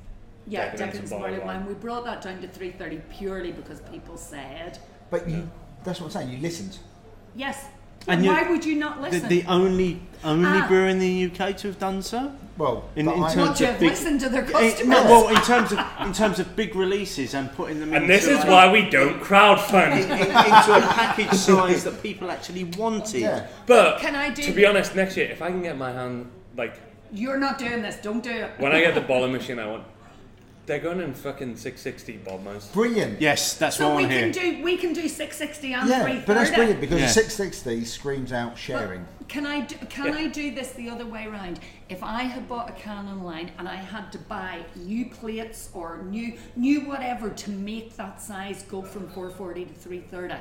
I'd have a massive decision to make if I'm running a business. So I have empathy there for people who maybe haven't cut the size because they're looking at a financial thing that they have to do. I yeah? get that. But there is still the fact that you are that brewers are still putting big beers in big cans. Yeah. Whereas something like a six sixty bottle or oh, seven fifty bottle. Yeah, is a sharer. Straight away. Yeah. Is a sharer. A sharer. Um, so maybe, well, maybe what you're saying then is a way forward through this is, look, can you look at bottling? We hand bottle stuff. Any big brewer, anybody. Um, by big brewers, I'm talking about people maybe three times the size of us or four times the size of us. Can seven, do eight times. So what you're saying no, but is I'm, ta- make I'm a choice. Not talking at Beavertown yeah. or anywhere at that level. I'm saying if you've jumped up three times the size of us, you can still buy a wee bottle online and put some staff on to bottle your. Things yeah. and you can give you that choice. So you can still do the yeah. bottles for the, the bigger yeah. beers. When I say yeah. bigger, I'm talking about A B V. Or they can do both. They can can it for those kids that'll drink it like that, and they can give you also the choice to have that bottle. And at that sort of strength, you want to lay bottles down. You don't want to lay a can yeah. down. Yeah. Also, I also think the bottle, I, it's that little bit of fear to the bottle as well. Yeah, yeah. yeah. Disagree a little bit, but mm-hmm. go on then. So, so, so no, well, well, no while we're, while we're talking cans and sizes, let's talk five hundred sixty-eight mils of, of, of, of liquid. Oh, it's so boring now. No, not boring? It came up. It no, came up. Well, no, let's, it, let's listen it, to it the question. It came up, and it, and it was going to come up, which was um, again from Simon Clark at Simon Carver, who seems to be the only person that's asked the question oh, on, on this podcast. Can we have one person? Um, like was there ever a consideration of moving to five hundred sixty-eight mil cans when you got told you couldn't sell pint no, in cans? There was straightforward frustration when I got the letter. Like three or four days. I, it was near Christmas Eve. Yeah. I couldn't believe the letter. No, there has never been a consideration. Okay, follow-on question. This one's from me. Who came up with all the genius other names uh, to put on the can? We sent it out and said, what do you want to call it? So people called because it because they that. were absolutely they brilliant. brilliant. It was, for us, the risk was it costs a lot to print. So it maybe doubled the cost. Yeah. You know, I might have been spending fifty p on a label by that because we're so small scale. Well, but no, the, just the to, to break it down into cost, people who enter it. So at the time, we were screen printing every label. So our plate for running labels, yeah. brand in mind of a beer like pint, we would run a thousand litre run. So that's two thousand cans. A plate to run that yeah. would be about one hundred seventy no, pounds. No, no, no, no. You're too much. About fifty, sixty quid. sixty quid for a plate to run our label for two thousand cans. But we got these digital printed. So we got them digital printed, but they still cost a lot because of the quantities. But the fun we had with I was going to say, it was, brilliant. It was fantastic. You, you ended up winning that. Yeah. yeah. You, you, and you it still win it today. It wasn't meant to be marketing. Yeah. But what actually happened was annoyance and frustration came through to people that were in the Marble yeah. side for it. And then we just had this thing where people people were buying a case, and we had one lovely person who bought a mixed case of all the label names and went to the shop and made it his. Oh, that, was, know, his that was probably Simon. Well, we've made it now, so it's called metric, and we made it produced to imperial standards. Okay. So you can still. So, do but that's the, only in cans, isn't it? Yes, yeah, it's pint. Every other version it's is still called pint. Yeah. Yeah. yeah, yeah. And we had to. We couldn't. We couldn't have kept go- going with all of them. So. Again, we asked people what they thought would be the best name for it, and metric came back as the best name. Makes that sense. May have just not, that was. I don't think that was particularly social media. I think we sat in the pub and said to everybody, yeah. "What do you think we should do?" And I think it worked out really well in the end. But yeah. I do Lots like the bit. I do like the bits in between though. Yeah. yeah, yeah, yeah. And I hope that answers your question. It, it does, and I, I think yeah. that's a that's a brilliant answer. I always answer hope as well. We're not seen as just a one-trick pony as well. You know, it wasn't just that one. No, thing. no, definitely not. No, no but I, I I think that that moment in which you produced that range of other labels that had all yeah. these names was just like that was almost a Twitter defining moment yeah, of that year. Effectively, effectively, it was two fingers up. Yeah. Yeah. Well, effectively, it was. I am really annoyed. It's nearly you Christmas, and I just got upset. a letter from yeah. you telling you that I can put pint on a five hundred milliliter label. What? Because because um, one person one person has complained and about it. Can I do it. this? It isn't the trade and standards people. They did. It was hilarious. The letter said they, or someone phoned them, and they said five of them had to have a meeting about it to actually decide whether or not they would take us to court. Now, and there was loads of more important stuff, like, you know, the Tiny Rebel being taken to the Portland Group, Beavertown were taken to the Portland yeah. Group and stuff, so... Also, at least it was about adults.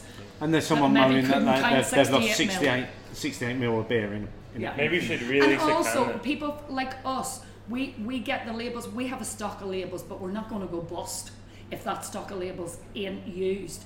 People like Tiny Rebel that are building up, you know, they've a massive thing going through, a load of cans sitting there pre-labeled and everything. I feel for that side of yeah, it as the, well. Yeah, the, because the, they're all gone, aren't they? Yeah, yeah, yeah. yeah. yeah. What can you no. do? Yeah. And then people talk Recycle. about recycling and everything, yeah. and you're like, what? Yeah. Yeah, recycled a bit. Yeah.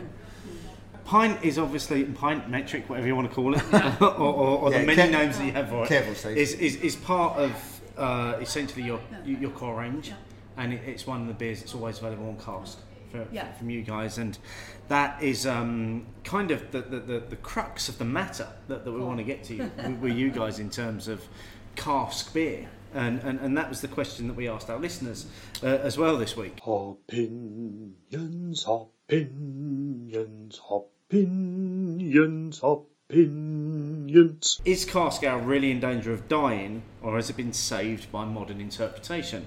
So a lot of votes on this one, six hundred fifty-eight votes, uh, three options. We had it's dying, which was uh, twenty-one percent wow. voted for that. It's been saved, eleven percent voted for that. And what the fuck, it's alive and well, sixty-five percent that was me, I voted, vote, that voted one. for. And, uh, You're not supposed to reveal your votes. Oh, not just yet. Oh, oh. Uh, so thank Did you vote, Joe? No. Oh, and okay. uh, thank you very much to... Um, oh.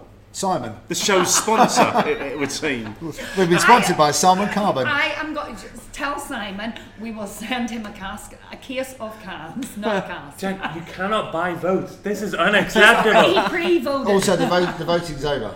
So yeah, yeah, you're fine yeah. Now. yeah. Pre- uh, no, he pre-asked questions. Yeah, well, yeah. Nice it was, man. it was, it was his question that yeah. basically we've allowed had, us to the, the question build while, the show around you. Yeah, yeah. yeah. It was um, an, it was an appropriate time to ask, I think. Cask. Yeah. I'm. Right, I'm... You're just getting straight one. in. Go for it, Jan. Go. Okay. I'm weirded... So you two are laughing just, Go for it. It's, it's, it's brilliant. Just, no, please, just go for it. Okay, can, can I do this one?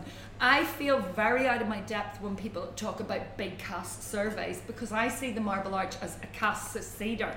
So I live in a marble bubble, and then I hear about cask not doing well elsewhere. And then I hear little things like Timothy Taylor's is on the up and stuff.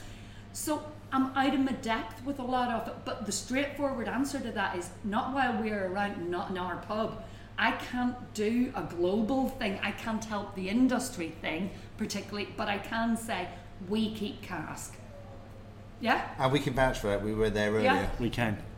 And we're planning on going back. Oh yeah, we're yeah. definitely planning on going back as, as, as well. Before our train, we'll, yeah. we'll try and squeeze it in. Yeah. Hurry up, Steve. Okay, oh, yeah. let's, let's let's go through some of the answers that we had from our from our listeners then. Yeah. So should we start with Simon then? Yeah, yeah. So Simon, who asked the question, gets to have the first comment. Good cask ale is a lottery these days, as outside certain places that have the knowledge to care about quality.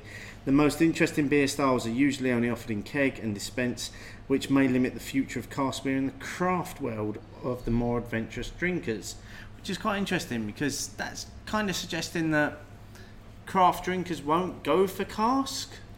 No, I think it's more what Jan was saying about in the marble, it's a cask bubble almost, yeah. so cask is there and people come for cask. But if you're going outside of the cask world, it's probably not available at all. Or it's a bit shit. But you've got Beatniks have got t- Timothy Taylor's on, Cloudwater have come back into cask having re-looked yeah. at it. You've even got Brewdog saying cask again. Cask is important, you? yeah. All um, the, all these big breweries that have saved cask. I I've not on, in my whole career I've saved not, cask. Well, Fucking, yeah, I did yeah. that last Tuesday. Yeah, yeah. I love that. Fucking Cass doesn't need to be saved. So from Beer Nouveau, which I presume you probably both know anyway. So that's Steve, yeah. Yeah, it's yeah, definitely yeah, Steve. Yeah. It's definitely Steve. It's, yeah. it's a long and tweet. His viewpoint is usually good. It's a, it's a, it's yeah. a long well, tweet. Let's let's okay, hear Steve. This, this is a lot of words for a, a single tweet, yeah. which it might not have been. Go on. It's not dying. It's being killed. Oh. We had a couple of Norwegians in our tap at the weekend, one of which hated cask. However, once he tried it at our place, he was a total convert. So we chatted about why he didn't like it previously. And the reason was simply that the stuff he'd tried before was badly kept. We can turn around and beat our chests and slap our backs as much as we like, but cask ale has been saved, in inverted commas, but until it's looked after properly as the norm, rather than the unusual, then we're lying to ourselves.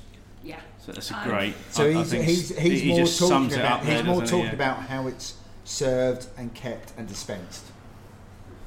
Joe. I totally agree. However, as a brewer, you just fucking get it right first time. Don't. The onus is on the bar too to so. get it right, to get served right. But no matter how good method of dispense, no matter how good the bar is, no matter how good their cellar is, you're putting shitty beer in shitty cask. You're gonna get shitty beer at serve. Okay, let's turn it another way. You do good cask beer, yeah. but the beer, the the place you've sold it to. Are no good at dispense, no good at cellaring. And you get the report back and you drop yeah. that pub. Yeah. Done. Been oh, doing it for a million years. Is that what you would do? Yeah. Seriously. We've done it in the past. And like, I'm going back, I'm not involved day to day now, but I would expect people, if a report came back, I'll, I'll watch yeah. for reports back on beer and I'll go back and say, do you think we should be selling that beer to that we, pub? We, I've gone in before now and said, you just stop selling to them. Our problem is with wholesalers. Because we can't dictate a wholesaler market, and we're caught in a place where we've got, so we have to rely on our wholesalers selling to good places. You have people like Jolly Good Beer out there now who are, like, they're promoting the cause of good dispense far more than we are. I know he's keg focused, but he is suggesting time and still time must again. Un- he must understand cask yeah. as well, though. But yeah. I'm saying he, he's promoting good dispense, yeah? And I'm saying we, we're lucky we can try it at the Marble Arch and go half guard, on cask, didn't work. People didn't like the beer. That's not because it's in bad condition. That's because they actually, it was either We fucked strong. up. We messed up, yeah. But yeah, so we draw that okay, and we say that's, never that's cast. That's fine, so, but ultimately, you, so look, going back to Steve's tweet, yeah. tweets, um, if that came to pass, you would go, okay, it's either us or it's them. If it's them. But I don't think it is. I think it's a, it's a bit of both. We're going through a, pr- a process in here now where staff we have employed recently have had no cask knowledge. They have really good keg knowledge and they're coming from a keg environment. So, you know, marble is marble straddles two layers, yeah. traditional and that keg modern approach to beer. We're finding more staff coming in from that modern keg approach with no cask experience, and I am still struggling to find the right way through that. So following up, we've got some more comments. So from John Moore at The Beer Idiot, alive and well. There is plenty of good cask out there. You just need to know the pubs that can look after it and the breweries that consistently produce good quality casks. From Miles Lambert, I think the cask market has really suffered over the years, but there's a strong core that will never die. It may not have the massive growth of keg beer in the last ten years, but it's definitely been a strong part of the scene. Can, can I can I just ask a question of our, uh, our guests at this point? Can, can you ever see a point where Marble won't brew cask beer? No. Go on, Joe. Nah, can we fuck? I'd like... yeah. Fucking love making it, don't we? Okay. Like, when it's not fucking... When it's not fun to make or drink, then yeah, maybe. But... We're not worried about not being able to sell it, if that's your question. And you're not worried it, about being able to make it? It wasn't, but it's, it's a good follow-up. Well, yeah, but I suppose it's, a, yeah, it's yeah. a fundamental point. Can you sell it at the price... Right. Yes, one hundred thirty pounds for cask or grey list price. Now we discount off, we know our markets, but we we are not suffering sixty pounds a cask that other people are. I'm not saying they're not suffering that, but I'm saying we take the same G P percentage and apply it to cask as we do to everything else. We look at ingredients and Judah. We apply G P and regardless then regardless of how you're dispensing it. Yes. So we add direct cost on afterwards. So we are fortunate enough to have our own stock of casks. We're moving into renting casks from Kegstar, and that might might alter slightly what we do. But the consumer never pays a profitability on how that's dispensed. What it ne- it pays for the can, that person pays for the can, that person pays for the keg. That person may pay going forward if we start to use casks that aren't our own and we rent them. But they only pay for that, they do not pay a profit on top of it. Direct cost. I don't know how other people do it, but I keep repeating this. The cost of the ingredients, the cost of the duty is the same. It's how you dispense that adds cost. But I suppose saying on this same point, we are conditioned, maybe to use a, a cask phrase, that cask is a bit cheaper. Jokes, jokes, jokes.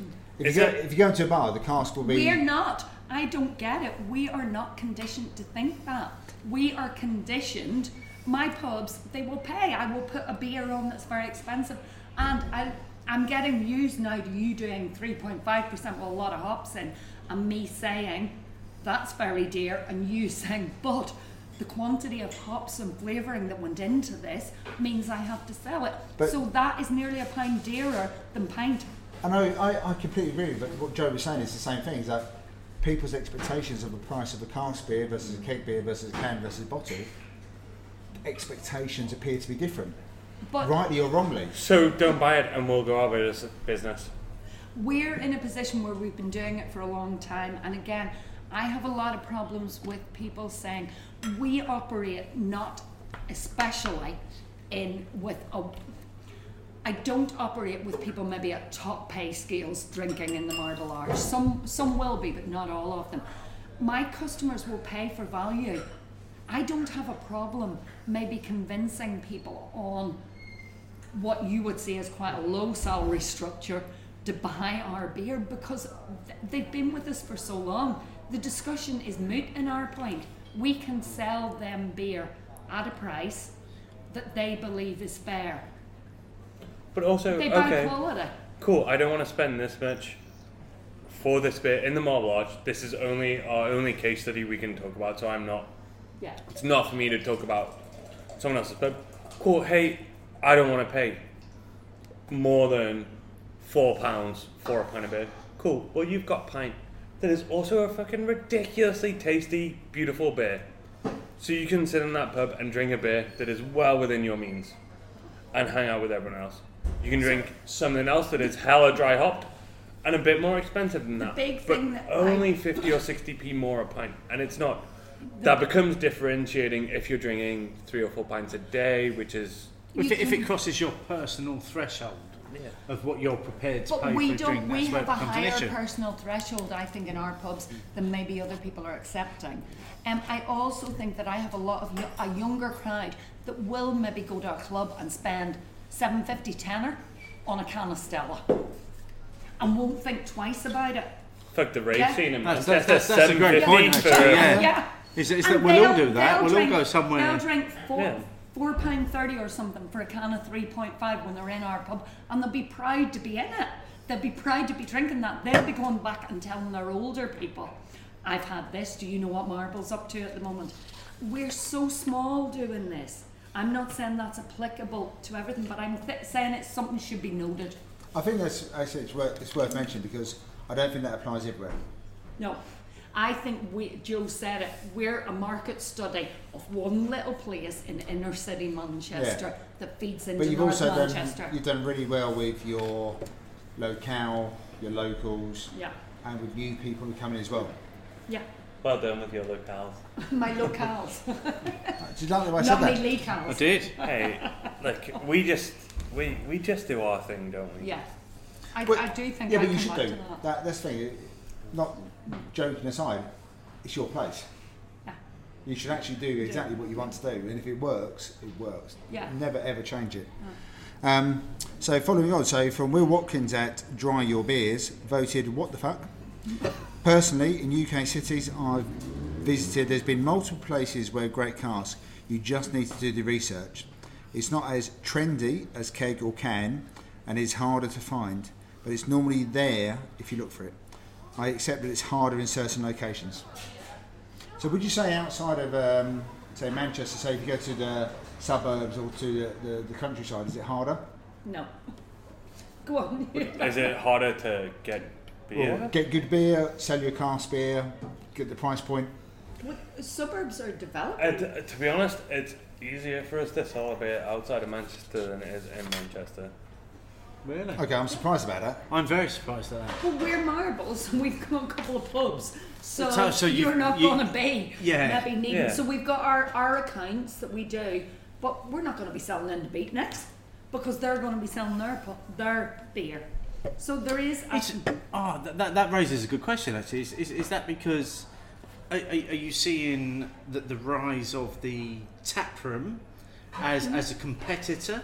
Well, to, I don't, to, to what you're offering? I don't think it's a tap room because it's not in the brewery. We're going to open a brewery tap room yeah. in the brewery. There is. But they have their first bar. Are you, are you pulling my uh, pedantic shit? Yeah, I am. So to be, to be hella like, pedantic, I a tap room exists on site with a brewery.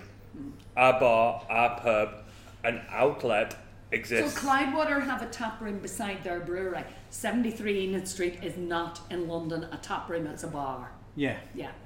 Do you guys agree? Please comment. No, no, no, I, I, I agree. I, I personally agree. A tap room is attached to the, the brewery. Yeah. yeah. The Marble Arch, not a fucking tap room. No. Not anymore no. because we moved the brewery but to Salford. A showcase it's for a your beers. It's my yeah. flagship. Yeah. So if you're, you know, I can do this. Beatniks, that's their flagship. Um, down the road in the northern quarter, but it's a flagship bar. seventy-three Enid Street can be a flagship in London for Cloudwater, but don't come the thing. Yeah. The tap room is something attached no, no, to tap room. Like literally, it means a tap. Jesus, I didn't yeah. know I felt so strongly about that. Can, can I just throw in a question there? No, we no, do no, not no, have time, no, Steve. No, no, it's a question from one of our listeners, which it, which would have come up later anyway. Which is, um, and this is from. We'll get on to the obvious question from this fella in a while.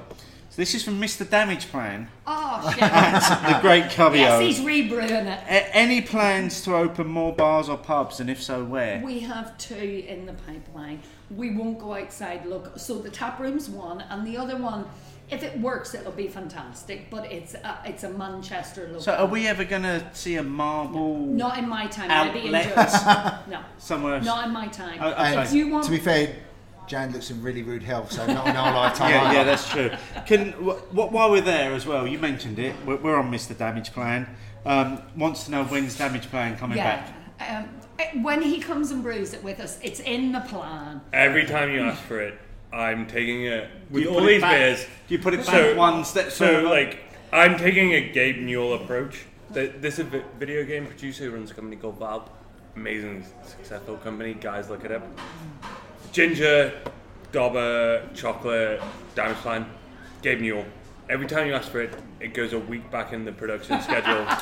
In which case, Dobber is about three years away. Okay, so Matt no, Dobber's been Matt played us, and we've uh, made Dobber again. Yeah. yeah. Damage Plan were being played, and there is a plan. However, at Dobber, I'm looking at make Dobber real again. yeah. twenty twenty-three.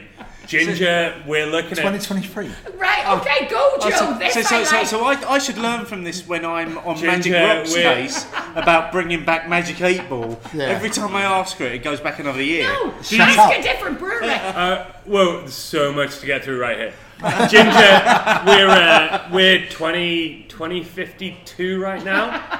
Chocolate. This based on people asking for yeah, it. Yeah, I think we're on twenty thirty-eight, twenty thirty-nine, mid-October. Uh, damage plan, dude, like damage plan. Not is, ever. I'm actually, I've actually been sentimental on this.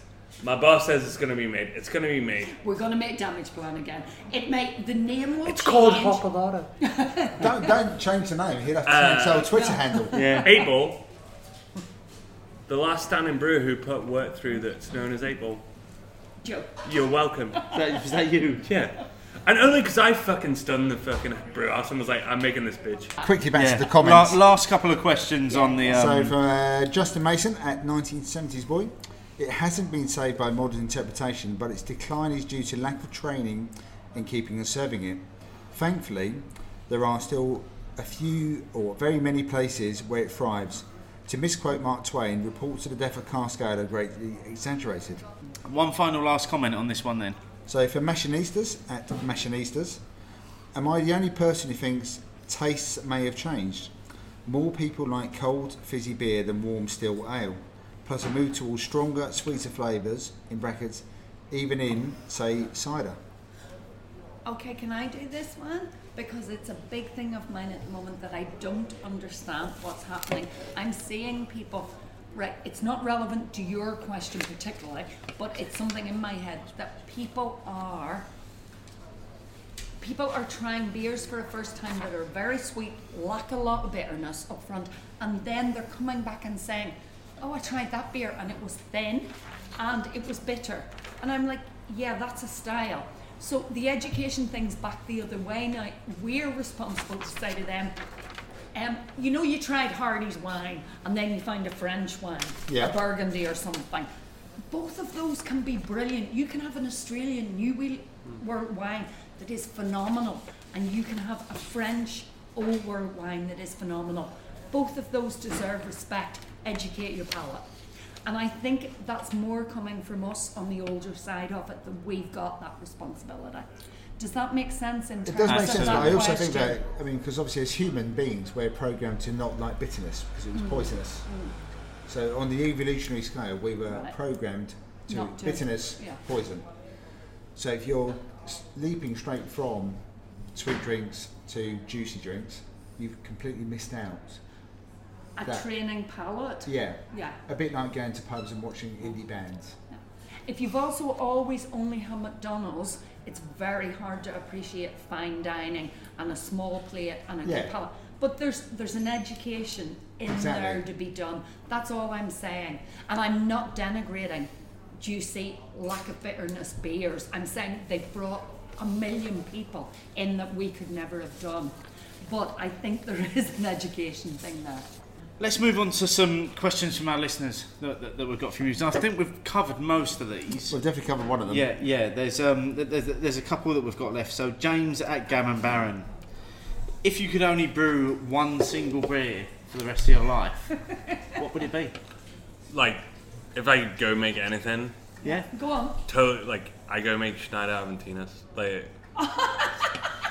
Well, I'll back him on this and well, say... I was kind I of expecting it. something from Marble a little bit. Let's, let's be honest. Yeah, like, I can That's go make brilliant. what a... No, it's brilliant, because I'll take I'll take it one step further and say, and we turn it into Icebox. But, the, like, that is the most technically fucking perfect beer you've... Like, oh, brilliant. And for decades. That was not the answer I was expecting. Me either. Let, let, let's try this one then. So, Johnny Beerboy at Johnny Beerboy. Um...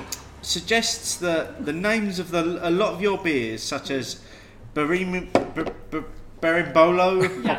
Hopalotta, North South, all have a conjoined meaning behind them. So Joe, is is there is there one there? Yeah. I, I, I'm also going to add to that, that that those three may be one thing, but Flying Triangle, Guillotine, they all are fit. Also maybe another thing. Murder. Yeah. No, they're all one yeah. thing. What what what what's the theme behind the beers there? There's a lot. Uh, as I came into the brewery and as I took over the brewery, uh, so Marble's really really good at giving whoever's kind of holding the reins, like rein to do what they want. And I I wanted to push big hoppy beers, but part of that is you have to be like creative and stuff.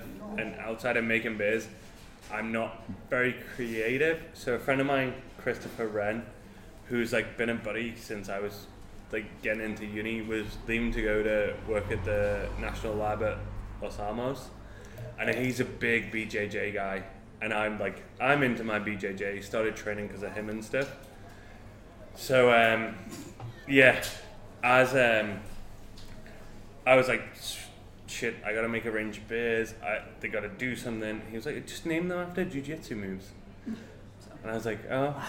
It's Brazilian so, so jiu-jitsu. Half of those I got from like an M M A, yeah. sort, sort of flying triangle, but anything with those but, uh, submission moves, yeah, yeah, yeah. yeah, same thing. And I have, thing. I have a few friends in jiu-jitsu. The more I got into the brewery, the less I got to train, and especially with Chris moving abroad, it was a very, very tiny in-joke for me to hang out with my friend. And he, like, all credit to Chris, he totally came up with the idea of the range being after B J J. No. And that has been absolutely brilliant. Thank you, guys. Um, for our listeners, if, if you want to continue this discussion, use the hashtag opinions. We'll find it. We'll ask these guys. We'll hopefully get some replies. And if we get some of that, you'll feature in the next part of the show. Let us know. Write it down. Let us know. Write it down. Let us know your thoughts on bitter and lingerness. Write it down. First up, Simon Manchester at the Pyman seven says, superb show like the idea of a beer cupboard in your new kitchen. This is obviously in reference yes, to mate. your beer cupboard. uh, we are having a new kitchen extension. I asked my better half if this could be included in our plan. Needless to say, the response is not favourable. I did... Clearly she's as not as much of a beer lover as Michelle was. Which Michelle wasn't to start with, to be fair. But, but you convinced her you needed a beer cupboard. I, I needed a larder, which... Is it a fridge? Be... No, no, no, it's literally, you know, like an old-fashioned larder. Jolly so, good beer need to get in there and cold it down for you. No, yeah, I would love that. Also, trust me, I would love it. It's a pantry up north. It, pantry, larder, oh. but... But scarring? Tell me, it's you have for, a beer cupboard. It's now. all full of beer. I'll show brilliant, you a picture later. It is a brilliant beer cupboard. And you have no cellar? No, I wish. No, there's no cellars uh, down south. Yeah, I think... Yeah, it was fucking oh, there's some cellars in London, but outside of London there's no cellars. No, there's no cellars. No, we don't have those. John Rogers at Jan Rogers two thousand. Great to hear Huddersfield being referenced on Beer O'Clock Show. Looking forward to hearing Mark Johnson when he guests. Very credible beer knowledge and suspect football. Get him to bring his half and half scarf and you can console each other. All your positive comments on uh, spot on. So... That's in reference to our next show, yeah, possibly in which Mark's appearing, which we'll talk about in a second. Yes. Cole Gunner at K and Gunner. Great show, guys. Quick question. If you had a beer called Tropic Soda, do you think this beer would fall foul of the Portman rules? The name could imply it's a soft drink and not a beer. To be fair, I hadn't thought about that. I, I, hadn't, I hadn't thought about it. Finally, from Mark at Killfired. Fantastic nostalgia show for me. Digari's best house beer I've ever had. Spent many nights in Trappist and we go to Ribs and Beer every time we're in Bruges. Heading back to Belgium in July and no doubt I'll do all of it again. Shame you didn't like the sour side because Café Rose Red is a bit of a mecca for that in Bruges. I think we need to give a special shout out because we're recording the same day this show was released. And Mark was commenting on the show as he was on the bus to work. Yes. So thanks for that, Mark. Big shout out. Very and much. Yes, it's a, it is a shame that... Steve doesn't like the sour beers. It, I'm never going to do sour beers. I'm never going to do smoked beers. So they're, they're, Are they're you not, not going to do smoked beers, Steve? No, they're not my thing. Mm. I, really? I know you're going to force me to do them. But are you sure you're not doing smoked beers? We're still coming on to that in, in a moment. So, to try and wrap this thing up then. Good luck. Uh, if you want to get involved in anything we've spoken about on this show, use the hashtag opinions. We will find you. Many, many thanks to Jan and Joe from Marble That's Brewery for looking a, looking yeah, no. after us all day long from the minute we arrived at your, yeah, your new brewery site. So much. Uh, you've looked after us, you've fed us beers, you've you've you've, you've given us space in the... And you've actually in, fed us. Yeah, and you've fed us, and, and you've got involved, and that's been brilliant. Thank you yeah. so much. I know our listeners are going to absolutely love this, and, and I'm sure they're going to be talking that come out of it. Martin, what are we doing next time? Steve, um, a bit of a smoky episode coming up. God. So uh, Mark Johnson is coming down to London. We're going to have a studio-based show, and um, we're going to do six smoked beers, I believe. I think that Mark has chosen well, uh. and we are going to maybe do a little bit of periscoping to see Steve's smoked face. I do hope not. This has been brilliant. I've absolutely, oh, I've, absolute I've, fun. absolutely loved it. Thank you, thank you. Both. No, no stop apologising. Thank you both for being involved. Amazing. Thanks it's, for coming. It's, it's up been and great. Let's say cheers. Cheers. Cheers. Say cheers. Thank cheers. you. Cheers. Thank you.